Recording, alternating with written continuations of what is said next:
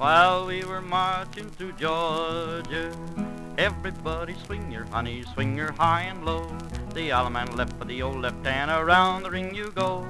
A grand old right to left walk on your heel and toe.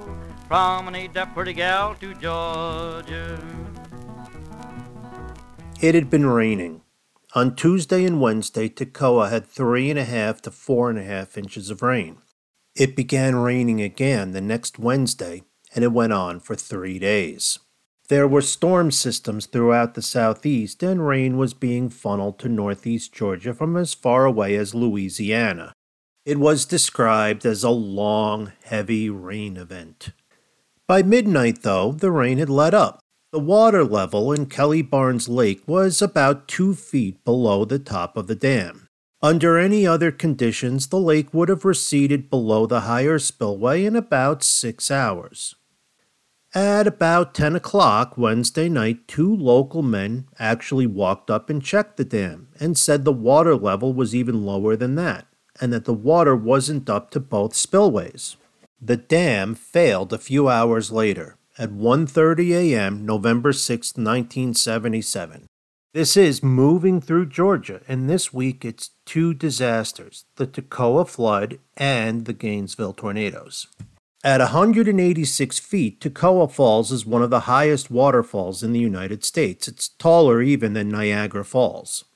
Kelly Barnes Dam stood about a half mile back from the falls. It was originally built in 1899 to provide power for a small electrical plant, and you can even go see that electrical plant today.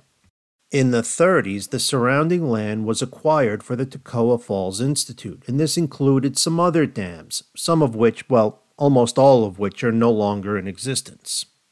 An article in the school newspaper from 1946 talks about a dam bursting about a half a mile away from the Kelly Barnes site, but there was no threat to the school. Another article, this one from 1948, mentions some improvements to the Kelly Barnes Dam. There's a very extensive report from the U.S. Geological Survey that tries to cover the history of improvements made to the dam, but there obviously weren't good records, and a lot of their information came from the recollections of locals. People kind of knew that the dam was originally made of rocks and timber, sort of cribbed together, and there were stories of a company that made power equipment donating that equipment so students could build up the dam higher. There had been a flood previously in 1976, but it didn't involve the Barnes Dam. At the time that it failed, the dam held back 180 million gallons of water, water which had created Kelly Barnes Lake. Nobody really knows what caused the dam to fail. There was actually practically nothing left of it, so it was hard to point to any one particular cause. With apparently a very loud noise, the water flooded over the dam and over Toccoa Falls into the school campus below. When the water finally receded, 39 people had died. The college repaired its damage and continued. The dam was never rebuilt, and the lake no longer exists. There's a lot written about the dam break if you have an interest in how pretty much every individual lost their lives, something I really don't want to go into here, or some stories of heroics from the flood, find a book called Dam Break in Georgia by K. Neill Foster. It's available online. On April 6th of 1936, Gainesville was struck by what may have been upwards of three tornadoes. They weren't the only ones. Over the 5th and the 6th, 14 different tornadoes hit the southeast.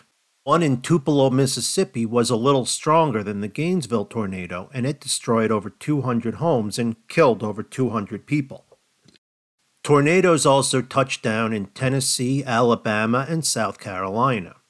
An article from the Savannah Daily Times reports that the storm that hit Gainesville had initiated a tornado in Acworth just half an hour previously and it would continue through Toccoa and Anderson, South Carolina.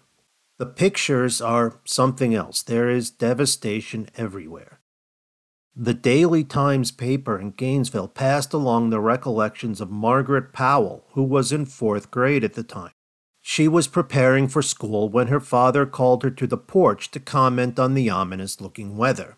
She saw the funnel cloud descend and begin scattering the remnants of what had been buildings. There are always amazing stories that tell of the capriciousness of these storms. A newspaper article from the Savannah Daily Times tells about a family in Cordell who huddled together against a wall listening to the wind howl around them. When it passed, the entire house was gone, except that one wall. The family walked out through the wreckage of what had been their house without a scratch. Some, of course, were not that lucky. 125 people, including women and children, were at work that morning at the Cooper Pants Factory, which was a two story building at West Broad and Maple. That's just off where the square is today. There was a rush to the basement for shelter, but the building collapsed entirely and burst into flames. About half the people in the factory lost their lives that day. Of course, this tragedy pointed out some safety deficiencies, like not knowing how the dam that protects your city was constructed, or, in this case, not having adequate space for the workers to escape the building. Just like in Toccoa, legislation was passed after the fact to hopefully ensure that it doesn't happen again.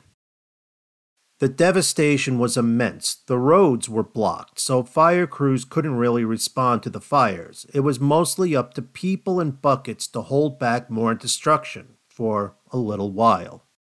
The death toll runs about 203. Some sources have different numbers, and newspaper accounts of the time even mention that it would be a challenge to count the deaths involved in the African American part of town, which was entirely leveled. Just a reminder this is Moving Through Georgia, a podcast that focuses on history of Northeast Georgia. If you like what you hear and want other people to hear it, think about a five star review or maybe writing us something on whatever podcast platform you're listening to. And I can also be reached at movingthroughgeorgia at gmail.com, all one word. Rosalynn Carter, of course a Georgia native, visited the site of the Toccoa Falls flood, and Gainesville was visited by Franklin Delano Roosevelt, who had been in Warm Springs at the time. FDR was able to direct some New Deal programs toward rebuilding the city, and he would return in 1938 to see some pretty impressive progress in rebuilding. If you live anywhere near Gainesville and have an interest in local history, you really should visit the Northeast Georgia History Center at Brenau College. They have some very interesting exhibits and a really good exhibit on the 1936 tornado. That's the way we do it down in Georgia. Everybody swing your honey, swing your high and low. The left for the old left hand, around the ring you go. A grand old right left walk on your heel and toe.